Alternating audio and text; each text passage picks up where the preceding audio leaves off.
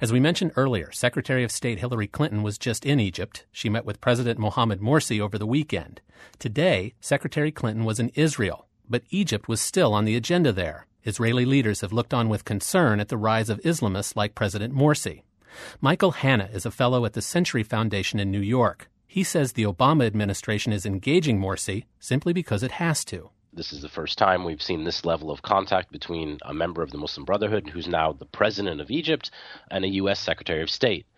That being said, while it does reflect major shifts that have happened in the region, this is the reality that the United States now deals with. I think there's simply no other alternative. This is the president of a longtime U.S. strategic ally, uh, and if there is to be a future for this bilateral relationship, one that has figured prominently in regional security for the United States, uh, then the United States now has the task of reconstructing political ties and a new relationship and a new foundation for this relationship going forward.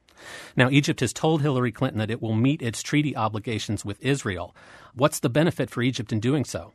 The Muslim Brotherhood understand that abrupt shifts, changes in, in these international frameworks would damage Egypt's ability to cooperate with, with other actors.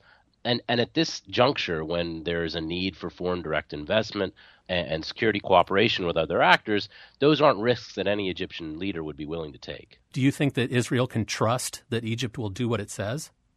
Well, I think it's important to recognize that, that this new president, Mohamed Morsi, is not in control fully of uh, all executive functions, and particularly when it comes to sensitive regional files that have been run by the intelligence services and the military even prior to the regime being toppled.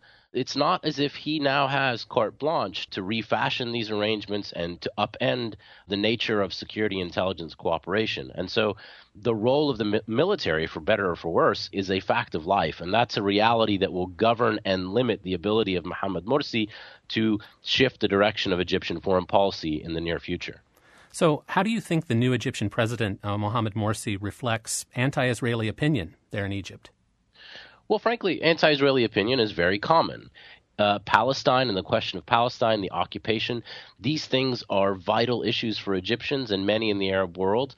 Uh, and I think the big shift now is that Egyptian foreign policy cannot simply ignore popular opinion as it could under the Mubarak regime. Now that has to figure into how the country's foreign policy is made. When you are democratizing and, and creating a space for representational politics, popular opinion matters in a way that it didn't used to prior. You were talking about the new government in Egypt and how Mohamed Morsi doesn't have you know, complete control over it. Does that mean that there's uncertainty over the way it, it will now react to events? And is that uncertainty likely to make Israel more restrained or conciliatory?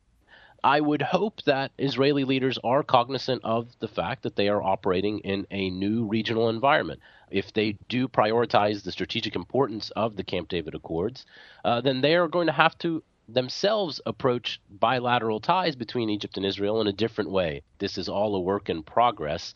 I will say that the the existing security ties between the military and the intelligence services in Egypt uh, remain, uh, and there is still bilateral contact and cooperation on that front. So it's not as if uh, Israel is operating in a completely new environment.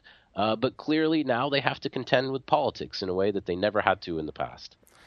Michael Hanna is a fellow at the Century Foundation, whose focus includes U.S. foreign policy in the Middle East. He joined us from New York. Thanks for your time. Thanks for having me.